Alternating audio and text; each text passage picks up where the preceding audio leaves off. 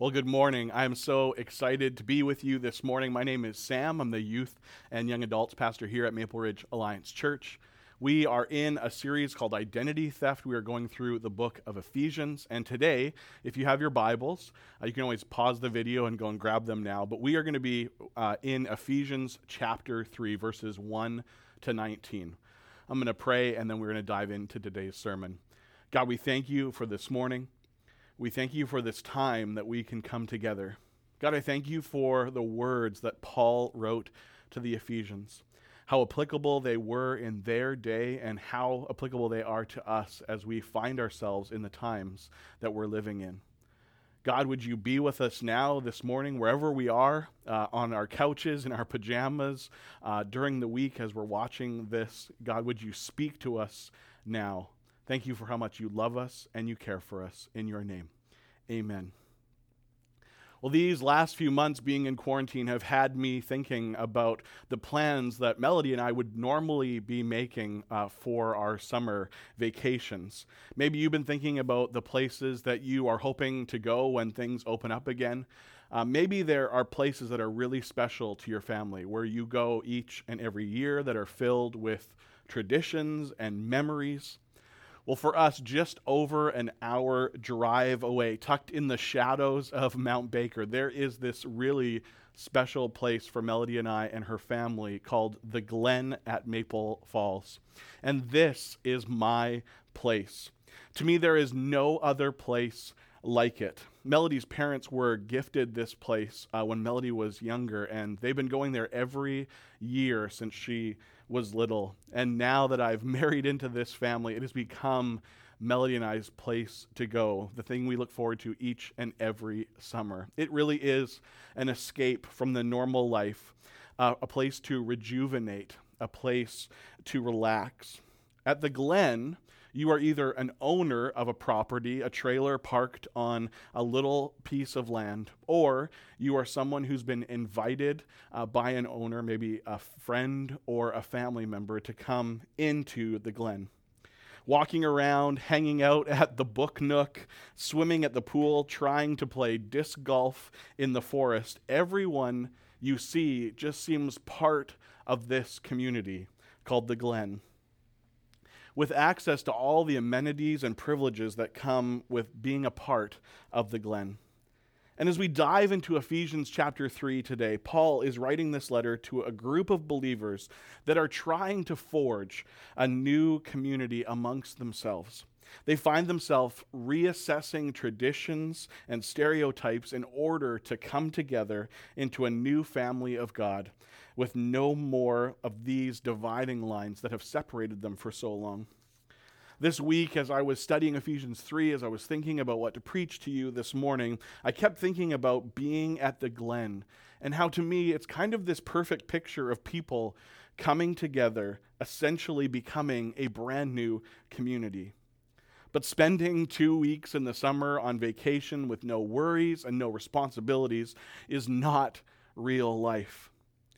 And maybe you have been feeling the weight of living in community with others lately. I think we've all been dealing with different decisions, especially over these last couple months. Maybe you've been thinking about who you're choosing to interact with. Maybe you're opening up your circle this week. Who are those people going to be that you're going to interact with? Who are you letting into that circle? Are you judging people for holding different opinions or making different decisions than you around you? Are you seeing them and wondering why they're making those decisions? Are you going to the point of judging them? And maybe you are making decisions and you're wondering who's looking in at you uh, and, and trying to deal with the decisions that you are making for you and your family. We don't live our lives in isolation, but we are constantly affecting and being affected by the community around us. Paul, the, the writer of Ephesians, is literally changing the way the people that he was writing this letter to would look at the church and who had the right to be a part of this life changing community. The Bible Project sums up uh, Paul's stance here in Ephesians by saying this Paul shows how the good news should create ethically diverse communities that are unified by devotion to Jesus and to each other. Ephesians chapter 3 is this incredible incredible reminder of things that level the playing field when it comes to living together as God has called us to. So, we're going to go through three different things today, and the first one is this gatekeepers. Gatekeepers. Ephesians chapter 3, verse 4 to 6 says this When you read this, you can perceive my insight into the mystery of Christ which was not made known to the sons of men in other generations, as it has been revealed to his holy apostles and prophets by the Spirit. This mystery is that Gentiles are fellow heirs, members of the same body, and partakers of the promise in Christ Jesus through the gospel. As you drive up to the glen and you turn the corner into this forested area, there is a line, a gate that defines whether you are in or out of the property. Many times we drive in late at night, we go after work, and we have to stop, talk to a security guard, and show our credentials in order for them to let us in. Paul, in a way, is a gatekeeper. He's been placed on this earth to reveal the mystery of Christ to those Gentiles and Jews, those he's writing letters to, those he comes in contact with, those he's preaching to. Verse 6 says, This mystery is that the Gentiles, people who are non Jewish uh, in, in heritage, are fellow heirs, members of the same body, and partakers of the promise in Christ Jesus through the gospel. God was expanding the credentials, as it were. He was sending out more invitations, uh, giving more access to Him through Jesus.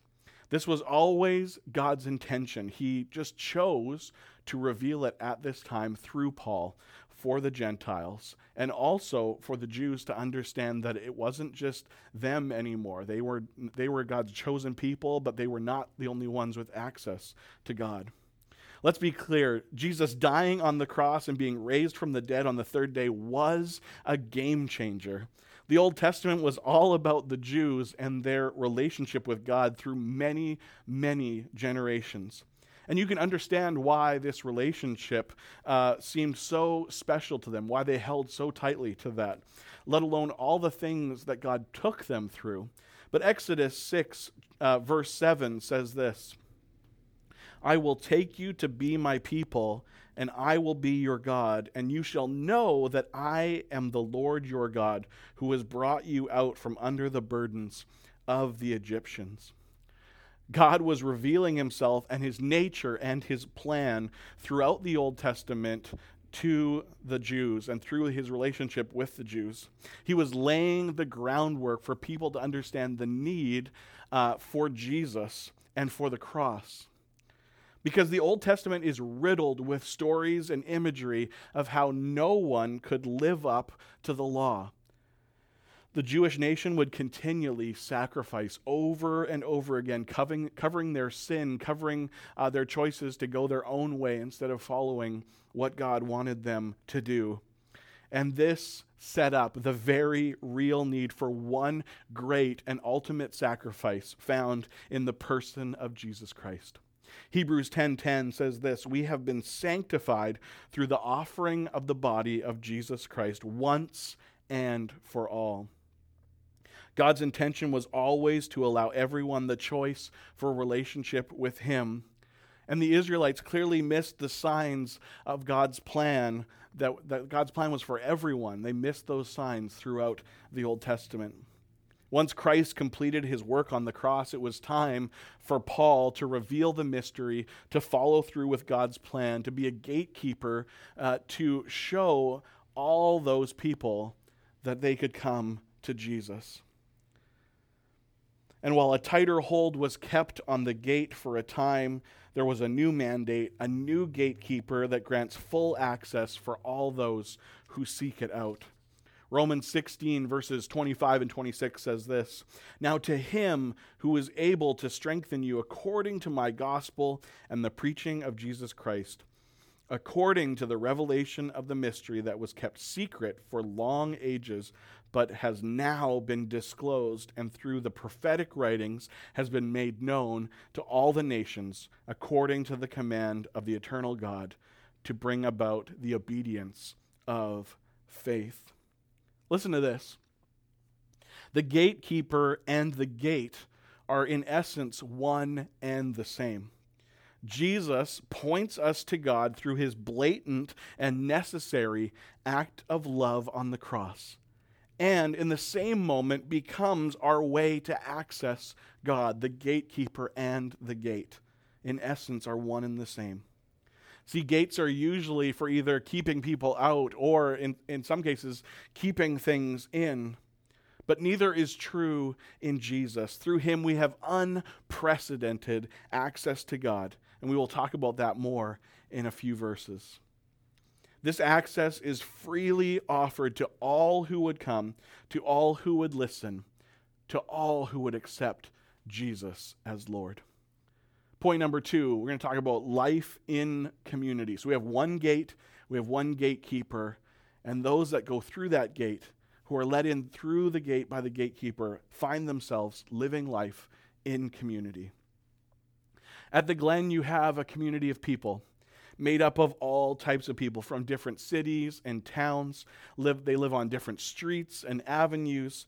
They even come from different countries. And yet, in a sense, there is this community and this togetherness that comes from finding ourselves on the same property for a week or a weekend at a time. There is even this thing that we've started doing, me and my brother in law, my father in law. Uh, we do this thing called the Glen Wave, and it goes like this You put your hand up and you kind of put your head down. It's kind of like this while you're driving.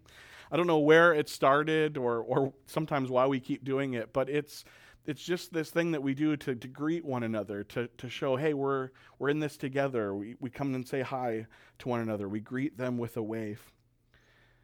But here's the thing just because I am allowed through the gate, so I have the right credentials, I've been, I've been brought through the gate into the Glen, I've been let into the community of people, I still have a choice of how I'm going to live once I'm in there. Can I make the community better? Or am I going to choose to keep to myself?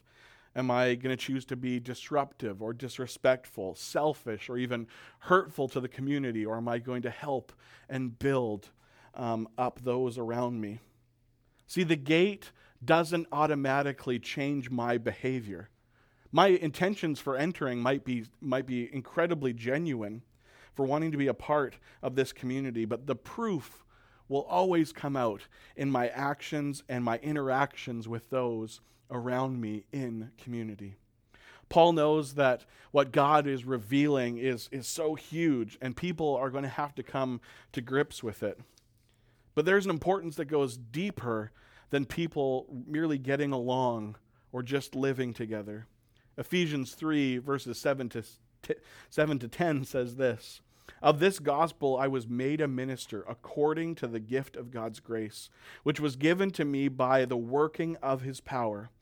To me, though I am the very least of all the saints, this grace was given to preach to the Gentiles the unsearchable riches of Christ and to bring to light for everyone what is the plan of the mystery hidden for the ages in God who created all things, so that through the church, listen to this part, verse 10, so that through the church the manifold wisdom of God might be might now be made known to the rulers and authorities in the heavenly places.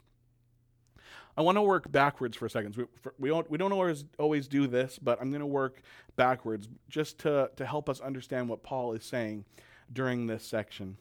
At first glance, it would be easy to read over this line, but Paul is trying to show us something about how God is revealing things to us and to the world.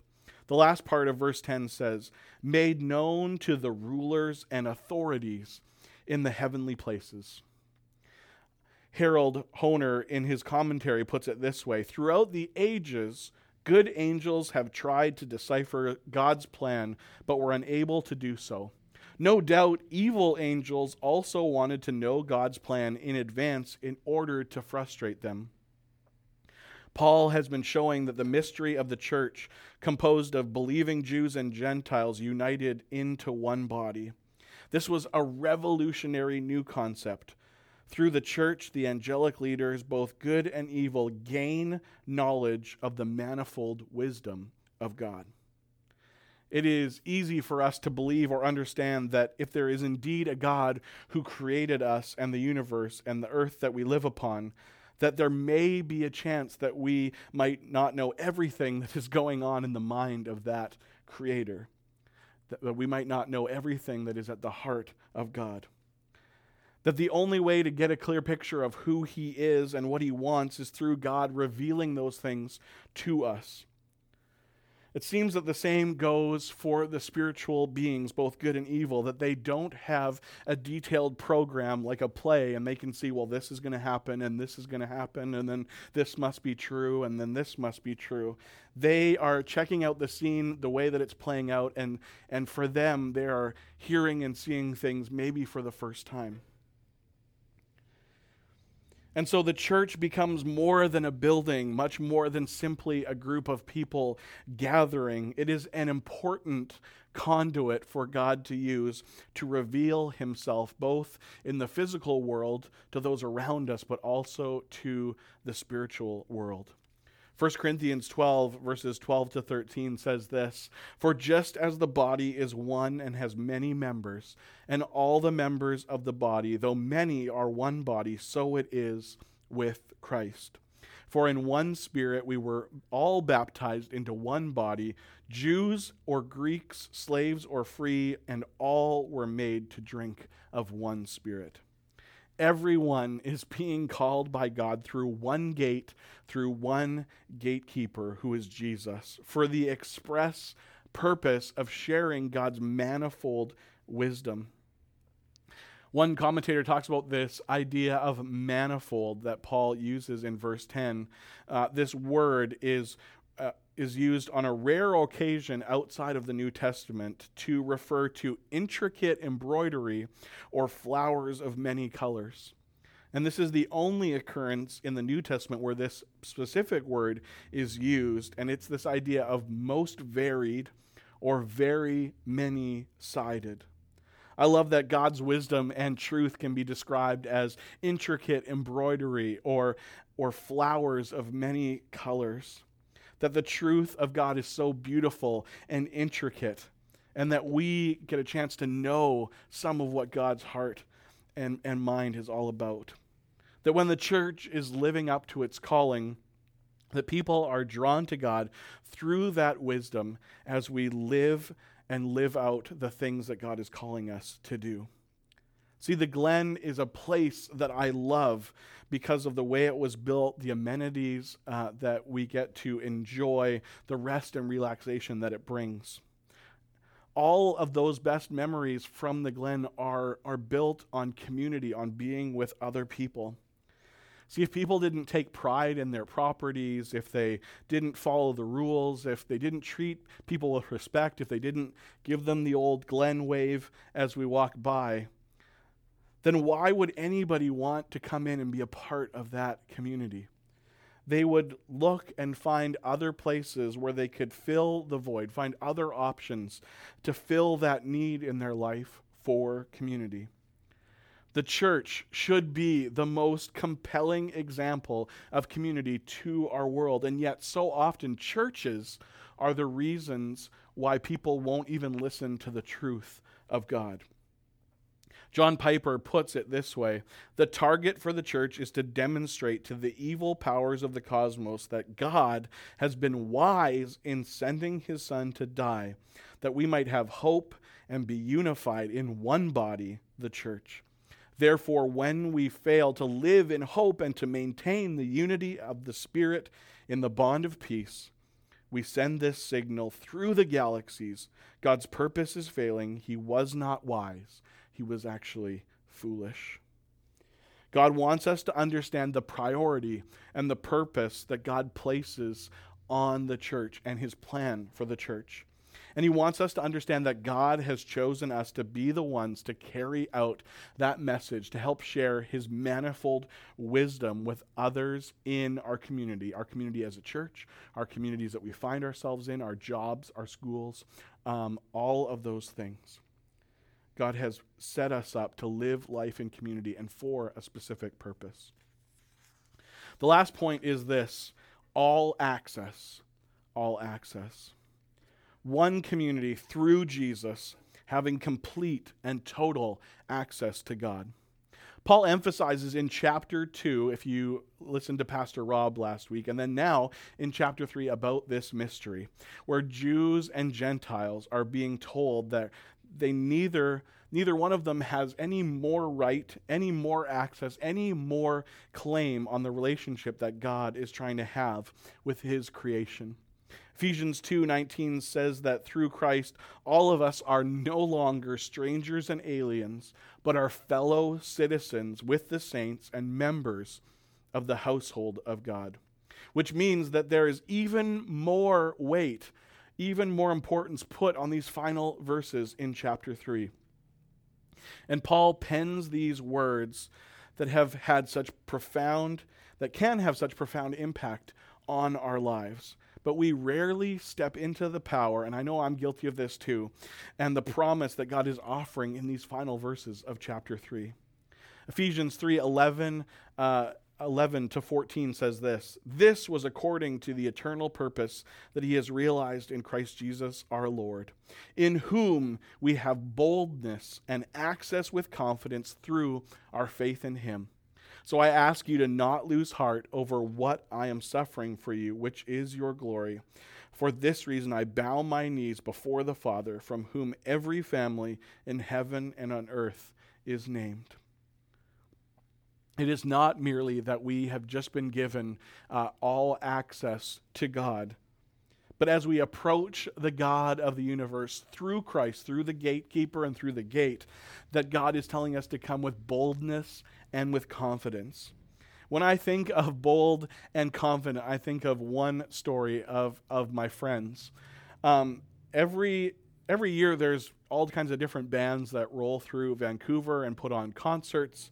And, uh, and usually, if you go to get tickets, one of two things happens. Either it sells out almost instantly, or uh, or when you go to buy them, you'd have to remortgage your house in order to get a ticket close enough that you could actually see who is performing. Uh, I don't remember if my friends even tried to get tickets or if they just couldn't get tickets, but I remember them telling me how they got into the concert. Uh, they drove down to Vancouver, down to Rogers Arena uh, the night of the concert.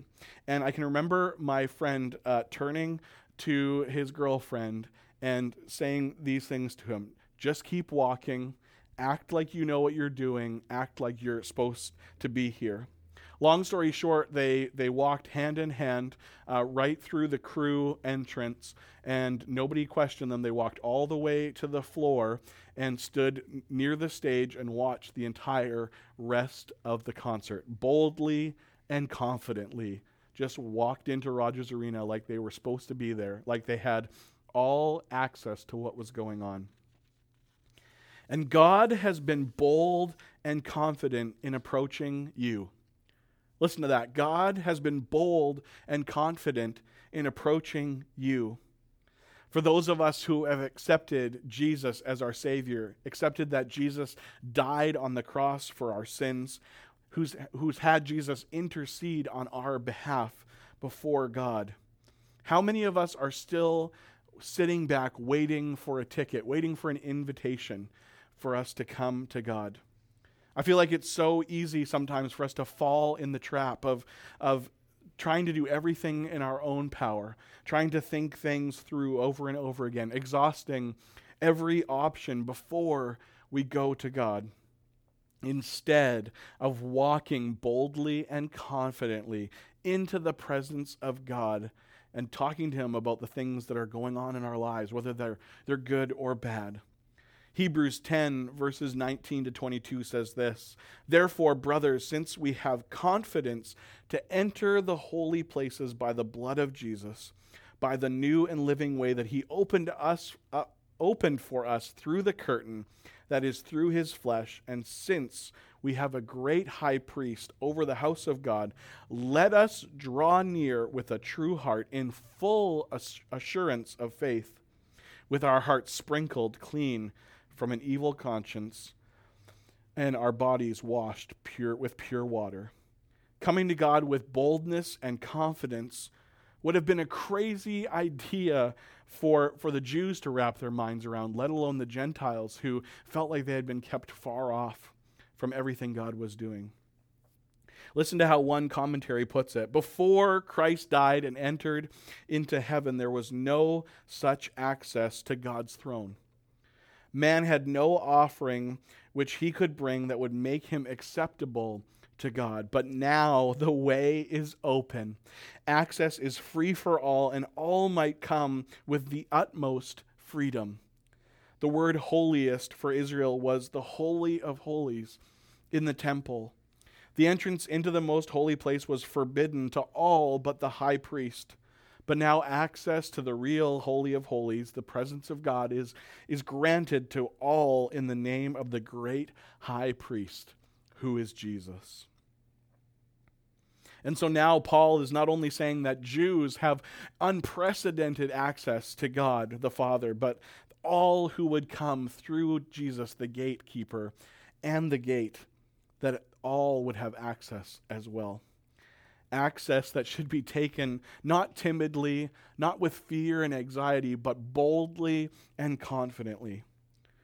And I believe that Paul, in the, in the next few verses, gives us four things that we need to take into account when we come boldly and confidently as we approach God. These four things help to, to build and inform the way in which we come to God. What I mean is that these four things build in us the ability to come boldly and confidently to God. And at the same time, they inform and advise us in the way that we should approach God. The first thing is this that we are strengthened with power through the Spirit. Ephesians 3, verse 16 says this that according to the riches of his glory, he may grant you to be strengthened with power through his Spirit in your inner being. Everyone who comes to God through Jesus has access and has been gifted with the Holy Spirit. And there are no levels to the Spirit. I love seeing a child come to faith, come to decide uh, that Jesus is Lord of their life, and they are gifted the exact same Spirit that you and I have as adults who believe in Jesus. We all have access to the same Spirit, and we are strengthened by the Spirit. We're strengthened for a few different reasons. We are, we are strengthened so that we can endure the trials and challenges that we know will come up in our lives. We are strengthened to live out our purpose that God has created us for. And we are ultimately strengthened to bring glory to God and to point people to Him in everything that we do. Number two, Christ dwells in our hearts. Ephesians 3, verse 17 says this So that Christ may dwell in your hearts through faith, that you, being rooted and grounded in love, Galatians 2:20 says this, I have been crucified with Christ. I love this verse. And I no longer live, but Christ lives in me. The life I now live in the body, I live by faith in the Son of God who loved me and gave himself for me. I love being reminded of the truth of Galatians 2:20 that no matter the situation, no matter the conversation, no matter the struggle, the celebration, or the trial, that Jesus is walking with you in all of those things. That in a community of believers, as we interact with those uh, that are also uh, have Jesus as their Lord of their life, that we are interacting with them and Christ dwelling in them as well. God is not one to just uh, tell us what to do and then hope that we do it. No, He is willing to send His Spirit to strengthen us and also to have Christ dwell in us and walk with us as we go through these things. Number three, rooted and grounded in love. Ephesians 3:17 again says, "So that Christ may dwell in your hearts through faith, that you, being rooted and grounded in love." Rooted and grounded remind me of two things. Rooted reminds me of plants and being planted. And if plants have roots and they are digging down deep, then it means that they are alive and that they are growing. And grounded makes me think of a foundation of a building that when it's built strong that, and everything else is built on top of it, that, that it, is, it is solid, it is firm. As we grow in our relationship with God and as we seek to live in community with one another, this is the kind of love that we should be tr- trying to strive for and be rooted and grounded in. 1 Corinthians 13, verses 4 to 8, say, says this very famous verses Love is patient and kind. Love does not envy or boast. It is not arrogant or rude. It does not insist on its own way. It is not irritable or resentful. It does not rejoice at wrongdoing, but rejoices with the truth. Love bears all things, believes all things, hopes all things, endures all things. Love never ends. Rooted and grounded in love. Number four, last one, is a deeper knowledge of who God is. Ephesians 3 18 to 19, our final verses for today, says this may have strength to comprehend with all the saints what is the breadth and length and height and depth, and to know the love of Christ that surpasses knowledge, that you may be filled with all the fullness of God. God is knowable. He is revealing stuff to us through His Word, through His church, as we've talked about, through, through believers interacting with one another, through the Spirit speaking to us.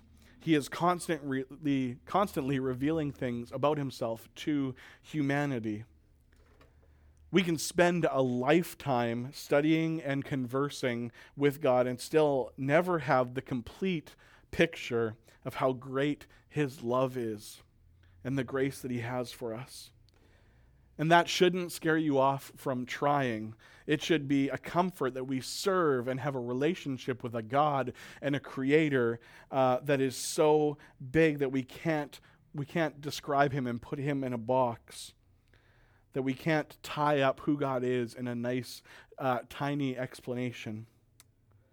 That you sh- that we are all called to, to come to God boldly and confidently. All of us who come to God, who live in relationship with Him, we have a relationship built on these four things. And those four things should inform the way that we have our relationship with God, but it should also inform the relationships we have with others as we live in community and interact with those around us. I started talking this morning about one of my favorite places in the world, the Glen. The problem is that that community, the memories I have, the benefits, uh, the good things that I get to experience, are all tied to a specific uh, geolo- geographical location and a specific window of time. There is a spot where the Glen sits in Washington, and I normally only get to go there in the summer.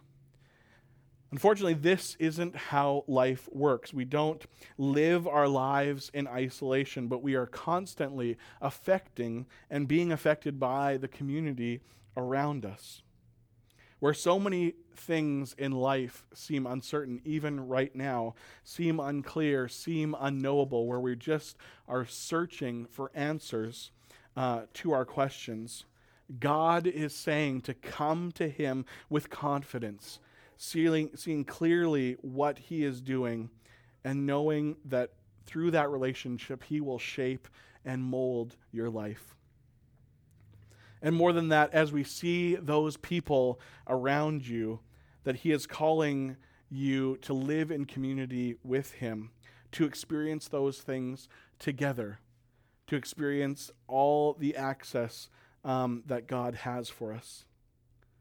That they, those around us, have every right, the same as you and I, to come through Jesus with boldness and confidence into the presence of God.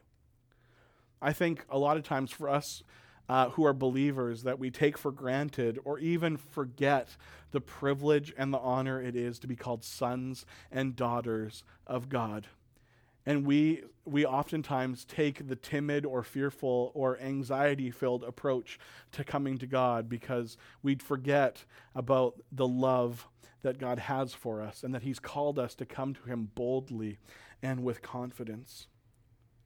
And that through Christ, He, as the gatekeeper and the gate, uh, can help and dwells in us and comes with us uh, to God with our problems and, and with the good things that are happening in our lives and with our doubts and with our questions.